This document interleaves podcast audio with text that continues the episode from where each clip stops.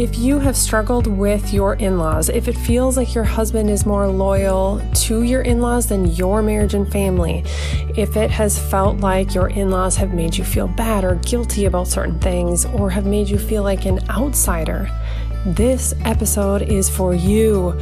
Thank you so much for listening to the A Wife Like Me podcast. If we haven't met yet, I'm Amanda Davison, and I'm the founder of A Wife Like Me, and we are here to equip you so that you can thrive in life and in marriage, and I'm just so glad that you're listening.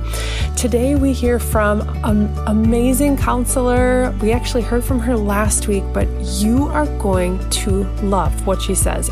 I mean it. If you struggle at all with your in-laws, what she shares is so helpful. She is Heather Seguin. She's a licensed marriage and family therapist, a certified sex addiction therapist, and she is over at clearchoicecounseling.com. You know her, you love her, and if you have not listened to last week's episode, do that after you listen to this one. But she's going to share with us exactly a plan for what we can do and how we can handle this situation with our in-laws. So dive in, let's hear what she has to say, and I'll share at the end. Well, the first thing you need to do is, I think, pray about that and ask the Lord, is this just my perception? Is this reality? Am I an outsider? Am I being excluded? Is there something about me? You know, first is like, is this my own perception? And is my perception incorrect because of, you know, my own junk? Just stuff I've learned in life, maybe times that I have felt rejected or not welcome in the past that I just kind of keep kind of hovers around me. And so I just kind of expect to be an outsider. And so then, you know, kind of the idea of, you know, self-fulfilling prophecy that, you know, here I am yet again, and I'm an outsider. So I think step one is that, like, asking the Lord to show you, like, is anything of this just me, where I just need healing from my own junk, from the past? I need to experience the love and acceptance of God, and I can find that then in other relationships. So that'll be the first one. If it's like, no, like, for real, my in-laws don't welcome me. This isn't just my perception. It's not just my own junk. Like, this is something where, like, it's like we go over there and he's welcome and he's involved and they get into, like, their family thing, but then I'm just kind of like this tertiary thing off on the side. Then I think the person to have a conversation about that with is your husband. And I think it's important to make sure that you're not coming with an attitude of he has to pick sides, right? Because that's going to put him in this massive double bind where he's going to feel stuck and pressured to, you know, to choose a loyalty. And then, you know, we get into this, like, binary way of thinking, right? Where it's one or the other. And we don't want to be stuck in that. It's both and, right? It's, you know, I want you to be able to be, to experience the relationship that you have with your family and enjoy that. And I also want to feel included. So the first person to have a conversation with would be him. Because he's the bridge between you and his family, right? So you want to have a conversation with him and just let him know, like, hey, you know, and give him specific, clear examples. If you just put out there this kind of vague, like, you know, I just really don't feel like your family likes me, or I don't really feel welcome, you know, that's true, but he can't really take action on that. It kind of leaves him with, like, okay.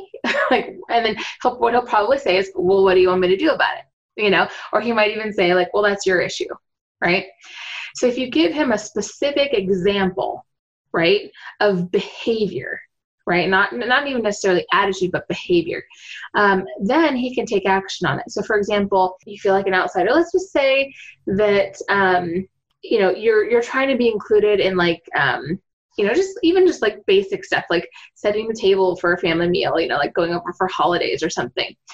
And, it's like you're kind of perpetually batted away, you know, and in a way where you say, like, you know, hey, you know, I'm chit-chatting with your mom or your sister or whomever, and, you know, it just seems like, you know, she'll say things like, no, that's okay, we got it, you know, you can just, you know, relax, or, you know, I try to have a conversation with them, and they always seem to just get quiet around me, or they'll kind of keep the conversation short, or they'll walk away, or maybe those are just the passive ways.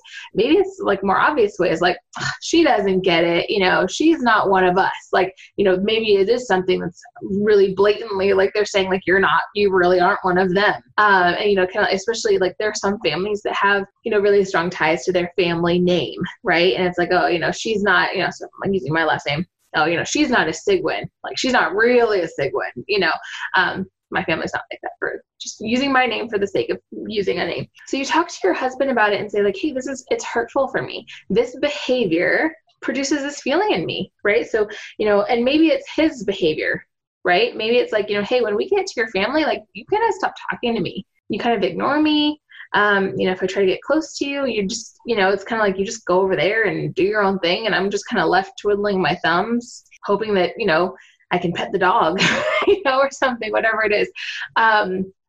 And so giving clear feedback on behavior, because it's harder to change what we perceive as someone else's attitude, right? And sometimes we're wrong, like there have been times where, I think my husband's, I'm like, man, you're just grumpy, right? And in reality, 99% of the time it's because he's hangry. And I'm like, I'll talk to you after you get some food. And then we'll have a conversation. And sometimes it's because he has a headache or, something else could be going on. So we want to be mindful not to take things too personally. But if we're talking about a behavior, right? Because now if I say to my husband, God, you're being kind of a jerk, right? That's not a behavior. I'm labeling you. I'm name calling, right? But if I say, man, like, you're really short tempered, you're kind of, you're kind of growling at people, right? You're maybe a little bit harsher than you normally would be if you weren't hangry, or if you didn't have a headache, or if you weren't tired, or whatever the case may be. You want to point out behavior, and then that way your husband will actually have a way to change the behavior, right? He might not know how to change an attitude, but he can be more mindful about behavior. And so you tell him, like, hey, this is something that you do, or this is something that you don't do, and then I end up feeling like an outsider. And so, I would really like to feel like, and how do you want to feel? What would being included look like to you, right? So again, like looking at the specific things that happen in his particular family that make you feel excluded, and then saying, like, this is what would help me to feel included, right? Again, your husband is the bridge. So if he's the person who's going to be, helping you navigate connecting with his family in a better way, maybe explaining some of the dynamics that maybe you're not aware of, or maybe even giving you feedback on some ways that where you get in your own way. Because we get in our own way sometimes. I know I do. And, gosh, my husband was telling me just this morning, he's like, my husband, anyone who's watched me on, the group before knows that, my husband has no tact, but I love that about him because I always know exactly what he thinks. So he said to me this morning, he's like, you women talk so much. And as a man in general, that's hard for men. We women do use a lot of words, and sometimes it can be hard. Like just, we take it as kind of like a lighthearted thing, but sometimes it can actually be hard for men to track all of that. I think women we just generally use more words anyway, and we're used to that with other women, but men, like, they just don't communicate like that. And they can't keep all that context in their brains all the time. I'm generalizing. That's not all men, but oftentimes it happens. For my husband, he's, had a stroke last year. And so for him, it's even harder to keep all that stuff in his head. So it's like, when he gives me feedback, like, you're using too many words, I have to be like, okay, I have to be able to hear his feedback. And even though I'm like, I have my own reaction about it where I'm just like, just listen to me, but I'm like, okay, he's trying to tell me how I can be more effective. And rather than getting offended, let me find the nugget of truth or the nugget of value in the feedback that I'm getting, right? If you're telling me how I can be more effective, cool, great. Let me take it in, and then I can work on changing me too. So with the question, I struggle with my husband's family and I feel like an outsider. My first thing would be talk to the Lord about it. See if there's something in you where, you're kind of bringing past junk into your current family, and it's something the Lord wants to heal in you. Once, you're pretty sure, like, yeah, no, there's something else going on, and it could be both. I'll say that too. It could be both. But this way, it's like you kind of make sure that you're clean, you're clear when you present it to your husband. So then the second thing would be to talk to your husband about it.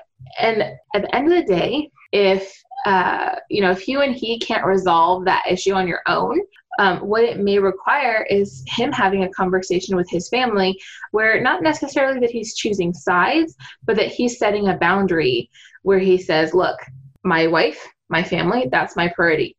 That is where my loyalty lies. Again, like I'm still part of this family. I'm still connected to this family. I still want to be involved, but this is how we as a family, this is how we as a couple, we as a family want to be treated. This is how we want to connect with you. If you can honor that, great. Like, we'll see you the next time we see you. If you're not going to honor that, then we're going to have to remove ourselves from relationship with you, or we're going to have to adjust the ways that we interact with you, because we want our relationship to be respected. And, kind of your husband standing up to his family and saying, hey, we're a package deal, my wife and I. So, and obviously if you've gotten to kind of that third level where he maybe might have to take a stand for you and either he's not willing to do that or things still aren't changing, then I would encourage you to probably seek out couples therapy and work this out at a deeper level with someone who can kind of coach you through the process on a more individual basis. I love what Heather just shared. Asking ourselves these questions is so helpful. And this relates to anything, not just issues with our in-laws, but first talking to the Lord, asking Him to search our hearts. Is our perception accurate? Am I being hypersensitive?